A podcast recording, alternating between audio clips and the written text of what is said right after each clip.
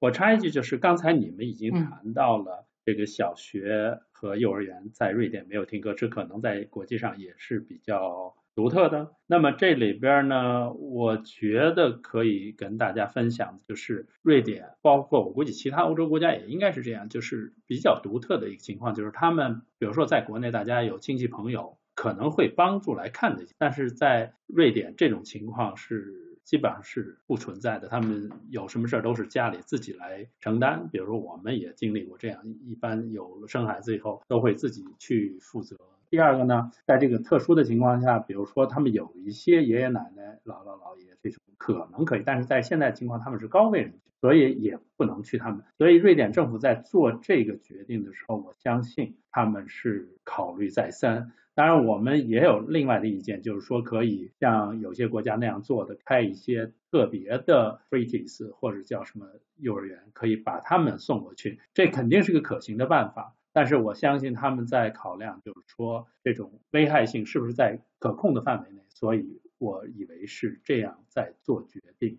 包括刚才王军大夫提到的一个很重要的一个信息，就是。他所有的这些决定都是建立在一个互相信任的基础上，这个我觉得是特别特别明显。他不到万不得已，他不会做这种强制性的措施，这是他们整个社会的一个一贯的做法。比如说，现在只有两个强制的，一个是不能去访问老人院，一个是所谓的这种五十人以下的聚集会是可以，否则不行等等。所以我觉得就是从这些意义上讲呢，肯定是。就是各个国家的情况不一样，这里我相对来说呢，也想再增加一个意见，就是可以不可以这样来理解？我们在国内呢，大家从以前的呃咱们的高考再往前，以前的这种科举制度去去考官啊等等，大家基本上比较习惯会做一件事情，解决一个问题，有一个标准答案，所以大家习惯的说，最后只有一种。模式可能是对的，一个答案是对的。但是我们在瑞典，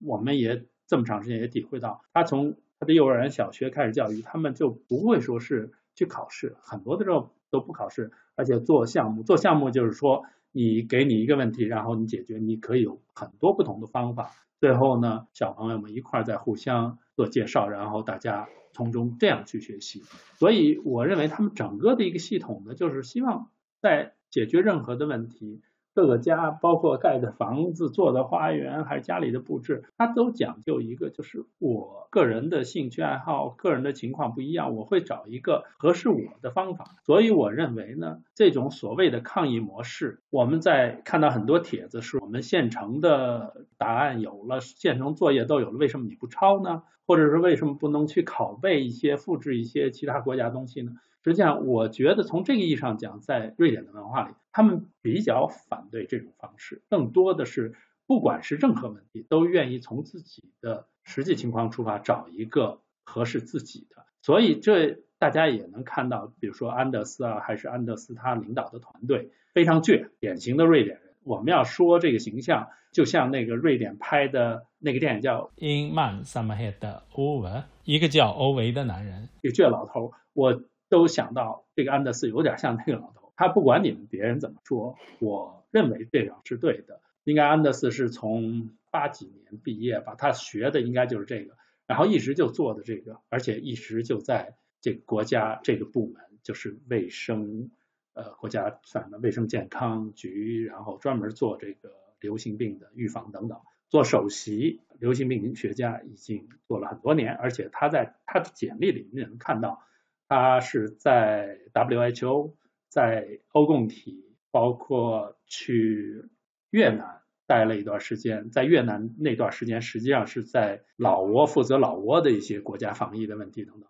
就是他这个人应该说还是一辈子在做这个，应该说对这个问题一直有研究，而且现在他底下有一百八十人的团队，他们整个再加上其他的。就是国家卫生局其他的差不多五百人的一个团队，大家做做这个。当然，我希望能够像美国或者其他的国家那样，国家的政府可以更加入一些，做一个所谓叫 task force，就是现在这么一个特殊的情况下，是不是能够把一个紧急特别行动小组还是领导小组组织起来，让他们能够跟大家更多的交流。但是总体我觉得，他们选择的应该说是。起码从我跟一些瑞典朋友交流的是，他们都感觉非常的信任，因为他觉得他获取的知识，他所掌握的信息是非常大，所以呢，他会有这样的一个决定。大家基本上觉得我们只是从报纸上啊，或者是从一些微信上得到一些信息，那么我们可以有评论，但是还是应该想到他们那个团队可能掌握的信息做的决定，呃，而且他们的本职工作就做这个，所以他们应该做的是比较多的，这是一个大的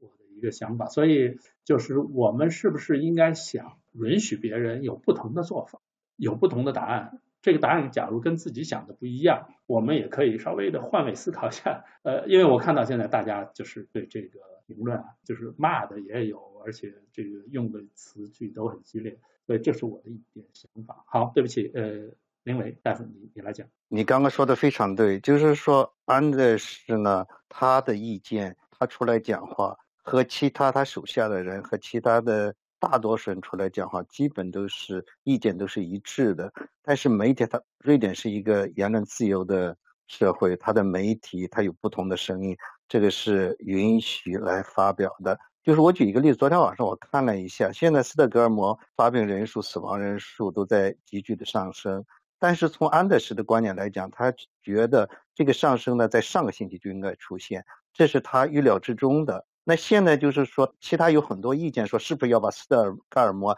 也把它整个的封闭起来？实际上做了一个全国的调查，斯德哥尔摩人只有百分之十二同意把他们关起来、隔离起来，全国是百分之三十三的人同意把斯德哥尔摩隔起来，然后 Smallland 和 Gotland 有百分之五十的人同意把他们隔离起来。实际上就是从瑞典这种意见调查来讲呢，也反映了一个他们对他们采取的措施呢。大多数人呢，还是尊重这些专家的意见，尊重政府做出的决定。其实呢，我们我说远一点，我们大学医院呢，实际上也准备了很多做做了很多的准备工作，主要是在人员上、在床位上、在材料上做准备。我们分六个阶段，六个阶段呢，也就是说，从第一个阶段呢，有八个重症监护的床位和八十七个。普通的床位，第二个阶段呢就有双倍这些床位，所以到第六个阶段呢就要达到一百个以上的监护床位和五百个以上的普通床位。这是在我们大学医院里头，在整个的 s c o n a 呢，这六个阶段呢就是从十五个监护床位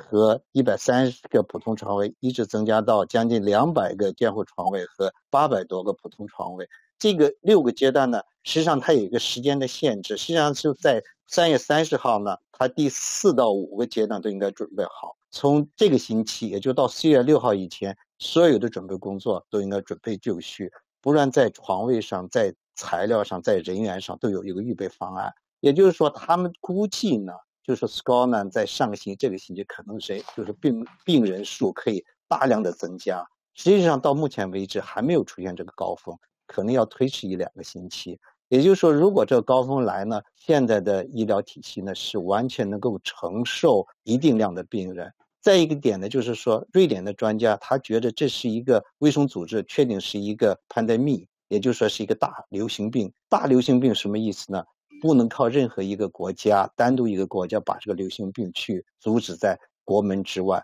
如果是你一个现代社会，这个大流行病，任何一个国家都会。受到侵袭，所以他们在制定政策的情况下，他就没有说我想把这个病拒之于国门之外。他们制定政策的时候，主要是想怎样我能减少这个病对我们的人民造成的损害，减少死亡率，减少并发症的出现率，这是他们制定政策的一个基础。特别好。我非常同意呃王林伟医生的这个观点，我也是一样，我真的很同意林伟大夫的这个意见。他最主要的目的是什么？实际上王军大夫一开始也讲了，目的就是知道这次是 pandemic 是大流行，这个你不可能把它侥幸的度过，所以呢，最主要的目的就是不把医疗系统冲垮。那我现在我。不断的把我的医疗系统扩容，怎么样来应对这个？这是一个措施。第二个措施就是通过随时的监测，让我的这个系统呢不垮，这是最主要的目的。在同时呢，又让所有的这些人民，包括国家的经济，它还能够维持一定的运转。因为你们也都谈到了，就是像瑞典这样一个高度依赖国际化、高度出口的一个国家，它不可能想象把边界关掉以后对它的打击有多大。要我理解对的话，百分之九十多的是出口它的很多东西啊，工业上。所以呢，他在做所有的决定时，我相信他也是考虑这些。那么，当然了，现在我们能看到有很多人，大家会关注啊，这个死人，这死人肯定是。大家都愿意去避免的，但是呢，他们又采取一个相对来说是每个人负责，让个人负责，基于一个互相信任的基础上，不是说要强加的一个监督机构去逼迫大家做什么。所以他们几十年或者两百年，当然他们真正发展可能是近一百年来，他可能都是基于这样一个互相信任的基础上去发展。他们对这套东西呢？认为自己发展的很好，他们一直非常坚信。当然，他们现在也不会去轻易把它改变了，就采用别的方式。所以在这里头呢，刚才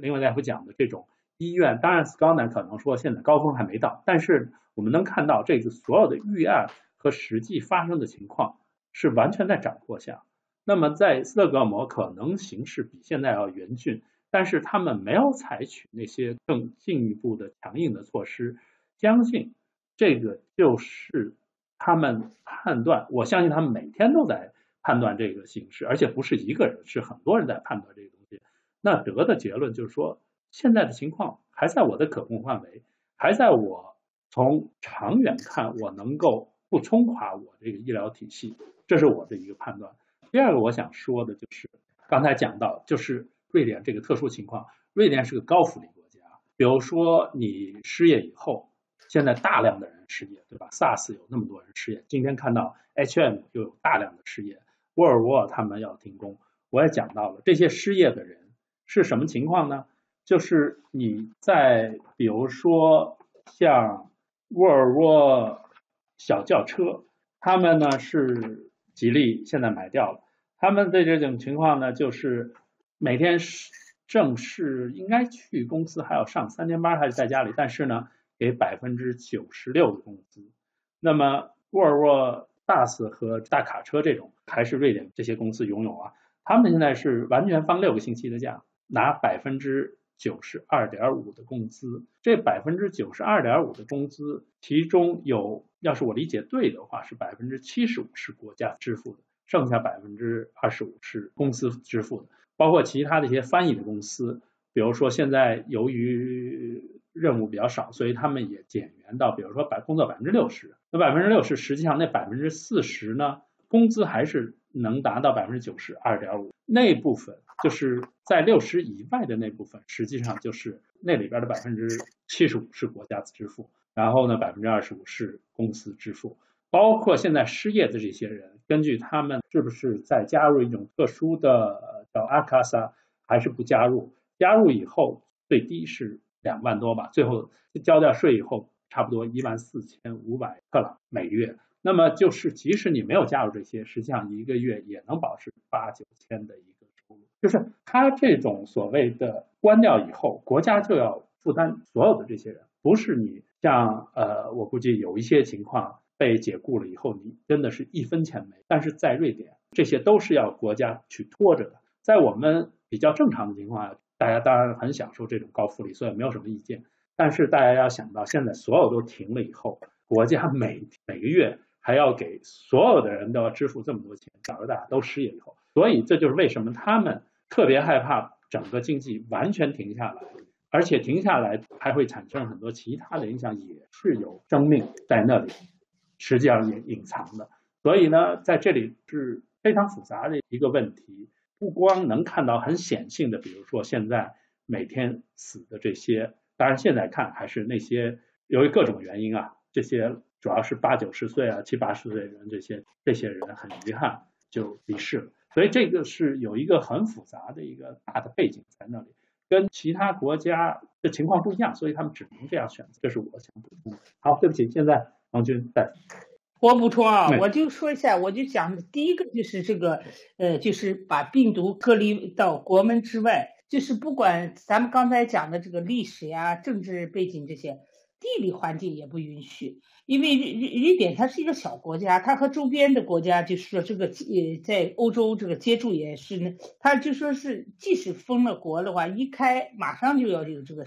呃这个交流，就肯定就把病毒就带进来了，呃这是一个问题。另外呢，我就想瑞典现在一直说的要在正确的时间做正确的事，我觉得这个也是他们再三强调的，我也是比较认同的。就说是你不可能一开始，比方你就把还没有发展到那个情况，你就把人们全部都关在家里。那你关了，像丹麦现在关了两周了，人们已经有点受不了了。不是丹麦首相出来说到复活节以后有可能逐渐的开放隔离这个事情。因为啥呢？我自己的体会就是说，你如果正好这个安德士，不管是安德士还是什么，反正反正新闻发布会上他们就讲，就是正好这个高峰来的时候，你马上关，你就做到的。效果是最好的效果，所以呢，你不可能就是早早的你就开始把人关了，到了最重要的时候，人们已经忍不住了，那就开始犯错误了，因为都是人嘛，都是血肉之躯嘛，他就受不了这，不可能一直就在家里这样待下去。作为我自己来说，我平常想到就到健身房去锻炼，现在就想着，哎呀，有可能比较容易传染，这不是这一段时间就快一个月没去，我自己。都觉得很难受，我就想着那些人被关在家里不准出去，又是一个什么样的感觉？好，我就先说到这里。好，林伟大夫，王军大夫说的很对，其实就是说，瑞典呢，它不是说不关小学，不是说不全国隔离。因为他们现在觉得还没有到时候，如果病情发展的更加严重的情况下，他们就会关小学、关国门。实际上，他们就是说，安德士上次做采访时也说过，如果是说从第一例发病的时候是一月三十一号，如果从那时候我们就把整个国门关起来，把大家都关在家里，那已经是两个月、三个月，到现在。会出现什么情况？所以就是说，我们必须在恰当的时候实行恰当的措施，才能达到最好的效果。这可能也是瑞典在实施整个这个大的战略里头考虑最多的一个问题。特别好，方军老师讲。我就说，我还想补充一点呢，就是瑞典还有一个，就是说，感觉到就是你干什么事情，你要用自己的脑子去想这个问题。他们没有养成那个服从命令，就说上面是这样说了，我就要这样做，就是那样。他们从小就是刚才呃两位提到的，就是这个要用脑子来思考问题。这个问题就首先你要有知识，你知道这个病毒是怎么传染。昨天我听到了一个消息，我觉得特别有意思，就是 h a d s o n Boy，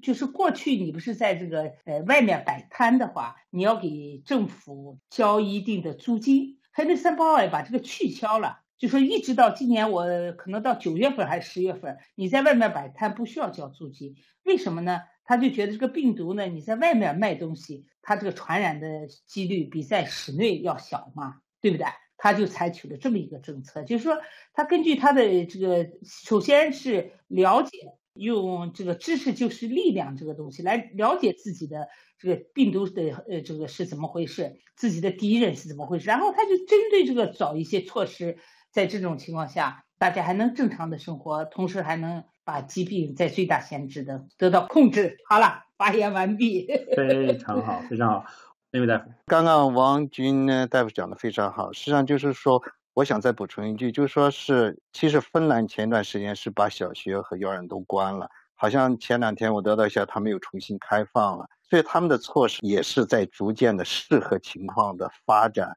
所以他们开放并是并不是因为他们疾病得到控制，他们可能就是得到了关闭以后出现了很多的问题。实际上，在瑞典来讲，有些小孩祖父母照顾，在平常情况下还是比较普遍的。现在国家规定就是七十岁以上的老人就是一个高危人群，所以他们呢就把这七十岁以上的人尽量保护起来。但是七十岁老人呢，如果不出家门的话，他可能。更加安全，不被感染。但是有些老人呢，需要有人的照顾，比如说一些老年院。所以这些老年院呢，就是必须有人去照顾他们。所以现在斯德哥尔摩已经发现很多老人院呢，就出现了这种病毒的流行。所以说，瑞典开始的判断就是病毒的发生传播，就是因为飞沫和接触传播的。所以在老人院需要帮助的人，不能完全阻止这种。传播途径的话，所以这个流行的出现也是增加斯德哥尔摩那边出死亡率的一个重要的因素。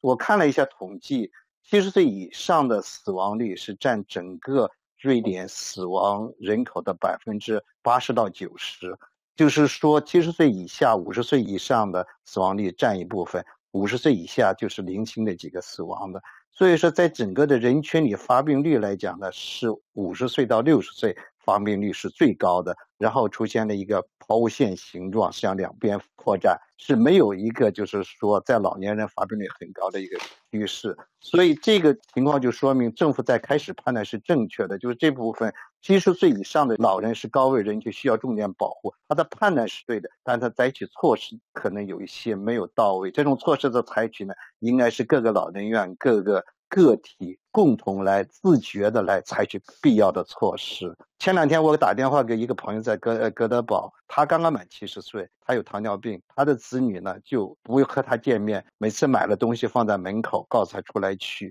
他就感觉到非常的不舒服。他说我养你，现在出现这种病了，你连打个招呼都不打招呼。我和他讲，他们做的是对的，这种不接触就是把病毒拒之于门外。所以就说通过这个节目，也就是说，如果是大家想保护自己，那你就不要出门，你就把自己关在门内，这样的话是最。安全的方式，特别好。你们再说，特别好。当然，我就特别快的补充两句，就是刚才大家讲的，实际上从黑尔森堡的做法，还是说这些其他地方，我们都看到，比如说我打高尔夫，高尔夫俱乐部说了，现在你打新的规定，你不能把那个旗杆拿出来，就是因为大家要接住那个旗杆，在沙坑里把所有的耙子都拿走，因为。你这个耙子以前是规定，你礼仪一定要打完球以后要爬的平了。那现在就是说，在这种特殊情况下，你都拿走，然后自己弄完以后就自己稍微的给它平整一下。所有这些实际上就是让你还能去打，但是呢，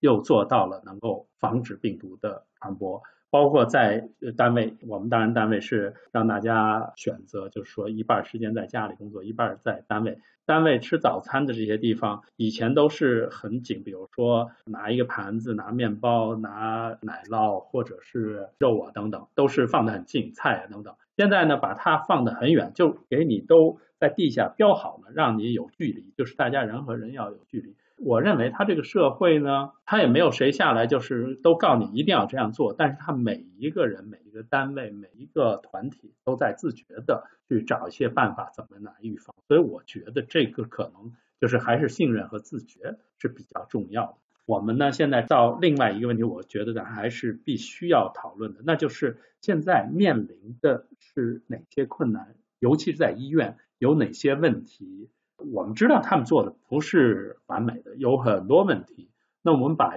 就是我们现在觉得最关键的能够点出来，让大家通过不同渠道能够反馈。另外，再你讲，就是医院里呢，现在就是做了就是一些准备工作嘛，主要是从床位的准备，从人员的准备，从材料的准备。实际上，床位呢相对来讲就是容易准备一些。就是现在在核心堡外面要开一个六十多个床位的。重症监护的床位，它就是叫 module，就是一种就简易的，就这种临时的医院性质的。但是材材料来讲呢，实际上就是现在也就是很大的储备，希望就是在爆发的时候材料够用。但是到目前为止，并不知道这个爆发爆发到什么情况。所以现在有一个问题，我想提到一下，就关于这个检测的问题。实际上检测的问题在第八周呢 s c o t l a n 比较有幸，就是第八周就是当时运动假的时候呢。很多到意大利去滑雪，在这个周末的时候才发生的这个超级传染者，就是说传染这个新冠，所以 s c o t l a n 呢就没有得到很多的病毒带回来。但是第九周的时候，在斯德哥尔摩呢，就有很多的人带了个病毒回来了。所以就是说，当时在第九周的情情况下呢，我和传染科的主任就就是交流了，因为我第八周也去滑雪了，我回来就要和他交流一下。我们就是回来有点感冒症状，就是实际上当时第九周是时候，他们每天都要测将近四五十例、五六十例，有最后那一个星期测了就是最少一百多例。当时他们测的话，全部都是阴性的，就是没有发现就新冠在 s c o t l a n s c o t l a n 发现新冠就是在之后就发现的，所以他们当时的政策就是出来回来一例，发现一例就追踪就检测，但是后来。在斯德哥尔摩，他们发现这种检测已经属于人群传播，这种跟踪是没有意义的。你今天测出来是阴性，你不不不能保证他明天不不被感染。如果你不采取必要的措施，随时都可以被感染。所以说，他们后来就是说，现在为了储存这种物资吧，他们做出了决定，就是说对住院的老人和医院的工作人员主要检测。如果人有些感冒症状，在家隔离，这些人呢就不需要去检测。当时的最早的时候，这部分是检测的，或者是医务人员到家里去检测，或者病人到急诊科来检测。实际上，这也是增加了这种传播的机会。但是，检测阳性和阴性，最后的治疗措施并没有太大的变化。如果病人没有很重的呼吸困难，病人只是一个发烧、一个咳嗽，这部分病人呢还是在家居家隔离。实际上，居家隔离呢是在轻重病人是很重要的一个方式。实际上，在我们医院的准备工作中呢，就是准备了很多的叫 intermediate 位置。这个呢，就吸取了意大利的教训。意大利的病人呢，出现了这种呼吸困难，一切都到重症监护室去了，所以他重症监护室人满为患，最后他就是不能再进一步的接受新的病人，所以就是在各世界上去求援。瑞典的接受了，他们就缺少这种需要呼吸支持。就不需要这种呼吸机，或者不需要这种 ECMO，就是那种就是更严重的这种支持的这部分病人，就是可以在一种中间床位上得到这种呼吸的支持。现在瑞典的这部分的床位呢，其实就是说创造了很多比这个重症监护的床位创造的还是多很多。希望这一部分床位呢，可以缓解重症监护的压力，也可以就是最大的保证所有的有病需要帮助的病人都得到帮助。所以在我们的准备过程中呢，虽然有很多的就是问题，所以他们呢也都在我们妈妈应该说都在尽量去解决这些问题。现在呢，为什么不能放开检测呢？就希望储存一些检测盒，在最需要的时候，我们可以把这次检测盒、检测力量用上。实际上就是在大学医院来讲，实际上现在并没有达到它的检测的高线。他们每天也在开会，怎样发挥这种潜力？如果出现大的爆发的情况下，我们要保证整个的病人需要检测的不在当天，在二十四小时之内都要出结果。这样的话就可以对临床呢起到一个很好的一个支持。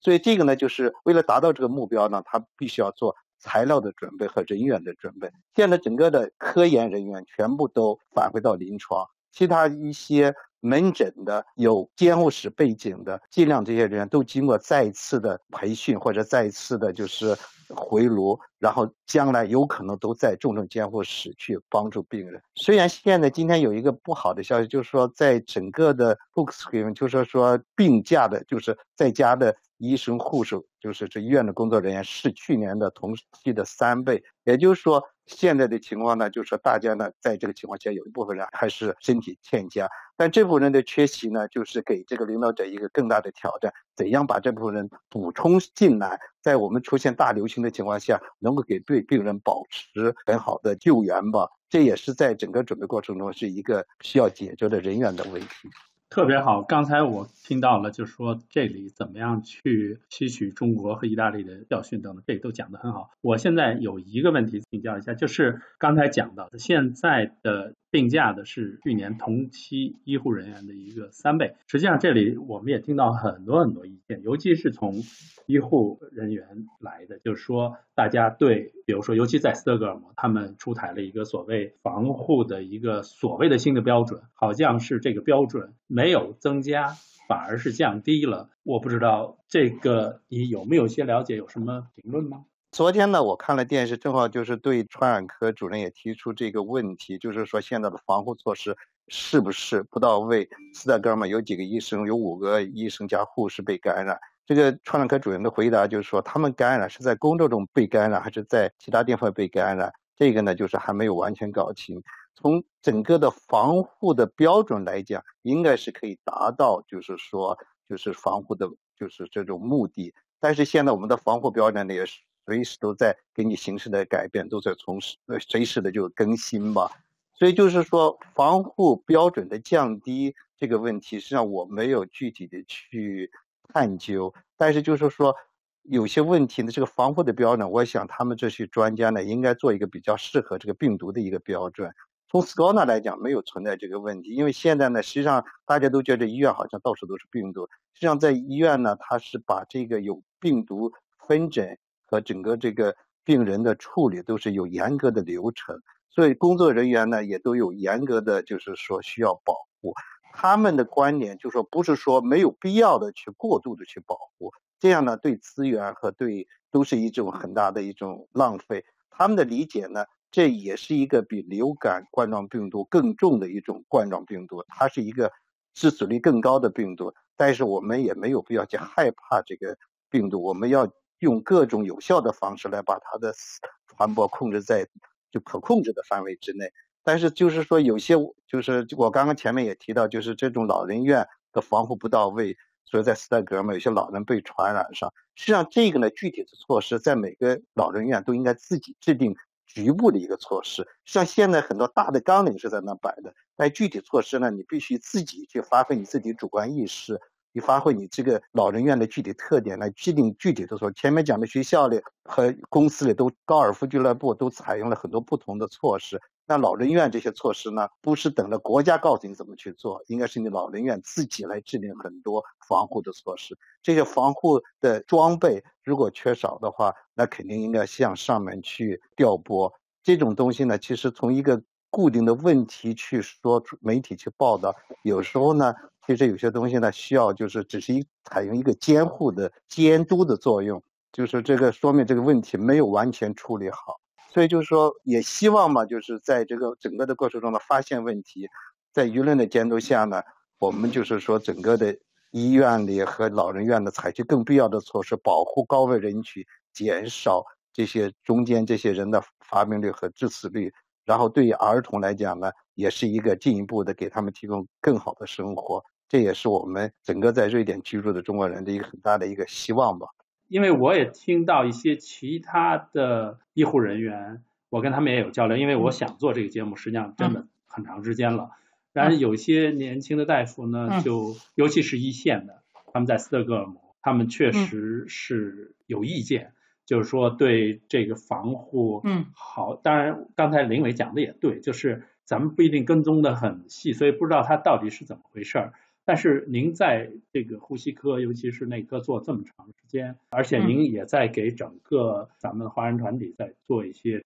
翻译啊，让大家能看到，其实看到瑞典的新闻。那我不知道对防护这方面，包括在这种防疫的物资这方面，比如说，当然今天我们看到有一架 SAS 飞机从中国回来了，但是它带的更多的是检测的仪器，对吧？它怎么样？我让我们的这个未来这几个星期可以检测的能力可以加倍或者是更多，所以对口罩啊等等这些还和别的地方做的不是特别一样。但是最主要的还是医护人员的防护这方面，我不知道您怎么看？我可以这样说吧，啊，第一，它现在的防护设备可以说是等米下锅的状态，这个在新闻发布会上他们多次都说了嘛。就是说，是几乎是没有储备的，也就是说，你今天需要多少就给多少这么个情况，这是明显的是防护设备是不足的，这一点必须要承认。这个不足呢，我觉得这里就要说这个公共卫生局，我觉得他刚开始的判断是有错误的。因为刚开始在中国武汉那个地方比较强烈的，呃，就说开始有这个时候，我们作为华联华人组织就跟他们多次联系，因为咱们在中国已经听到了这些事情，挺可怕的了，传染性非常大。但是他们那时候没有这个意识，他们想着呀，也可能跟上次那个 SARS 一样的，就就在中国那一个就防住了，就过不来。刚开始我不是还给你发了一篇文章，就是刚开始他们是掉以轻心了，他们以为就在中国那么就中国已经武汉封城干什么这个措施这么有利，跑到瑞典的可能性不会太大。所以虽然是他们做了一些准备，但是他没有真正的感觉到这个事情会发生在我这个国度上。直到意大利发生问题了，他们才引起重视，因为那时候中国人已经有好多过完年后不是返回瑞典嘛。我们给他们说这个问题的严重性，甚至说我们可以就说跟他们一块儿写一些中文的一些东西，让大家呃下了飞机，我们协会的都可以到飞机场去给中国人散发。第一例发生在瑞典的是一月底，是一个会从武汉来的，那个就是因为咱们中国人的防护意识比较强，所以他自己实行了自行隔离，所以才没有那么多人传染。而且我也特别感动的就是，咱们中国可能也是有好几千人过完节或者在没有过春节以前就回瑞典，大家都很自觉，没有给瑞典带来这个从武汉的这个传播，这个是很不容易的。这个是真的但是那时候瑞典就是我们真的很不容易的，就是我们中国人，我就觉得这个东西我们必须要是说咱们中国人这个自这在这个问题上的，确实是给瑞典做出很大贡献的。所以他只有一例病人在就是从武汉来的，没有别的是从武汉来的。而且是而且这个一例病人最后没有任何其他的传染，自己自我隔离非常好，所以这个做的真的非常棒。对。嗯就是这个一个呢，就是一方面就是咱们国家当时对这个问题的重视，还有就是回来我们就是写了一些这个，因为当初我们和这个瑞典公共卫生局联合的话，就说这个主要是中国现在发生了嘛，是不是需要写一些中文的东西？他们很不在乎的，最后就是给他们发的邮件呀、什么，最最后好像在广播上刘波还跟他们为这个事情就说发了那么多邮件，他们也不搭理那样的事情，我们没办法，就只好自己写了返回瑞典的一些建议吧。但是咱们中国人是很遵守的这个，所以就把瑞典的这次大传播，实际上是咱们中国人共同努力给他阻止住了。但是在这个时候，如果他在那时候就开始做一些准备的话呢，估计现在就会好多了。就说这防护一起的，那时候他没有认识到这个问题，直到意大利发生，他才开始认识到这个问题。但是刚开始他也没有认识到，他觉得呢可以通过正常的传染病学的，就是你发现传染源，然后就是他。把传染源割断、跟踪这个问题就能解决。呃，很快他就发现这个东西不能解决，已经发现了社区传染的问题了。所以我到现在对瑞典如果有批评的话呢，我就觉得他们还是把这个病毒的传染性强这个问题，他们可能还是没有真正的像咱们中国人一样的，因为武汉的武汉的这个比较事实呀或者什么那他没有到骨髓里来认识这个问题。所以这次老人院的问题，我也觉得是，因为他们虽然隔离了老人院这个，但是这些工作人员，特别是老人院的工作人员，或者是 HMS 的到家里，这个工作人员换的太多了，他们把这些工作人员没有好好的检查。当然也有可能老人是从别的地方隔离的，这个这是一个问题。然后下来咱们就谈医院这个防疫措施的问题。医院是这样的，我先给你讲一下一般的医院的流程。它就是说，现在第一吧，瑞典这个，特别是斯德哥尔摩，我就不知道了。我们这边 s k a，这个咱们还没有造成大流行，没有那么多的病人在医院，也就是说，医院的空气里没有那么多病毒。而且你前段时间那个关于空调那些问题都讲了，就是说在医院的空气里没有这么多病毒，所以像咱们武汉那种穿着密闭的防护服，这个是不需要的。我觉得这个是正确的。下一步呢，就是说是关于这个传染病人吧，就是正常的话，在呃瑞典是这样的，如果是有传染性疾病，他们这点倒做的挺好，就是武汉。一开始有这个冠状病毒，他就马上把这个作为一个传染性的疾病，非就对社会有危险的一个传染性疾病。所以像这种疾病呢，你在医院就诊的时候呢，就是像我们在医院吧，比方说你来了这种病人，我们就直接给传染科的呃医生打电话，然后传染科的医生就在另外一个通道上去接这个病人。这样的话，这个病人就和正常的。急诊室呀，候诊的病人根本没有任何接触，然后就是传染科把他接过去了，然后在特殊的房间有特殊的，就是医生都装护好了再来接受这种病人。问题在什么地方呢？问题是就是有好多病人不是病人的情况下，他的症状没有那么严重情况下，造成了这么大的传染。另外，关于这个防护东西的这个设备的那啥呢，我就觉得可能。主要是他们还在用以前的这个一般的传染病的这个方法，就是知道你是传染病人，我就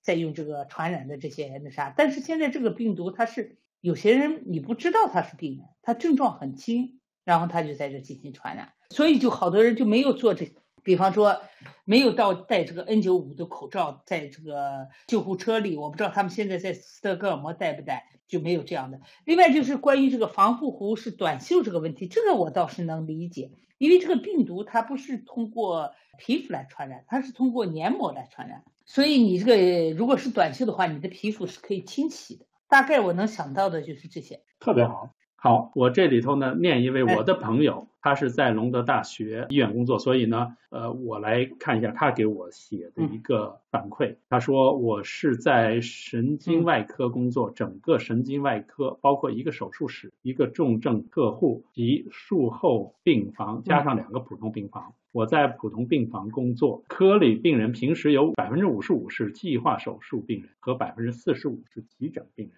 隆德医院的神经外科是瑞典仅有的五个神经外科之一，病人来自整个南部瑞典地区，包括 Skåne、Blekinge、Växjö、Halland、Småland 等等。现在是特别疫情期间，我们科已经取消了所有的计划手术，只接受急诊手术。我们科原则上不接受新冠病人，所以我们也不防护，口罩也不戴，只有当病人出现呼吸道症状时才会隔离病人。但是医院已经禁止所有探视。今天和同事聊天，了解到的情况是，现在科里比平时要轻松很多，因为只有急诊病人。虽然科里还有相当一部分同事因为生病离岗，但是到目前为止，一切都井然有序，可以说比平时还要轻松一些。因为我们都有准备这随时可能到来的高峰。我自己觉得最大的担心是防护，累一点可以坚持，但是。如果因为防护不当而造成感染，是没办法再坚持的。近些年，瑞典的医护，尤其是护士短缺，早已经不是什么新问题，是年复一年的老生常谈，而得不到解决。在这个关键的时候，全社会的最后一道防线都压在了医护人员的身上，这个可能是政客们没有想到的事情。希望瑞典疫情后能够重新慎重考虑一下这个方面的问题。然后他接着讲，我。的家呢是武汉人，是这次疫情中国的风暴眼，所以我从武汉封城第一天起就密切关注着这次疫情。说心里话，我对瑞典的很多做法和轻敌思想真的觉得很揪心，也很不满，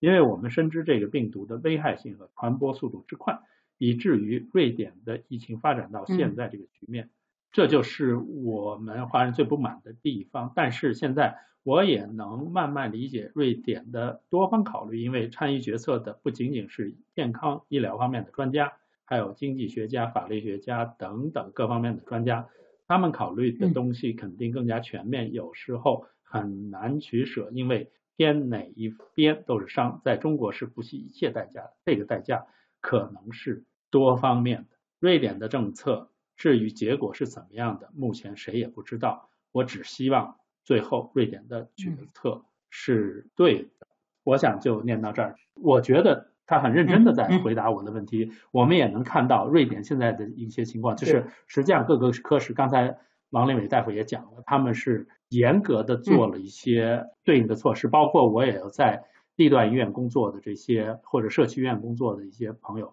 他们也讲，社区医院以前大家是可以有 drop in 的，现在全部取消。而且所有的门都是关上的，医生、护士，你都是随便去一个人。当然，这个地方是一个自由，他不会限制你进去，你可以去，但是去了你找不着人。所以他就从这些方面，你要是想看病，他都得通过电话约，而且在电话约的这个过程，他问的很仔细，就是为了避免，假如你是发热的或者是疑似的这种，他希望你去真正的门诊，而不是在这些地方。通过这些呢，来减少这个传播。所以我觉得呢，应该说他肯定是在做，当然了，有不完善的地方也非常好。我觉得咱们今天基本上呢就到这里，谢谢二位。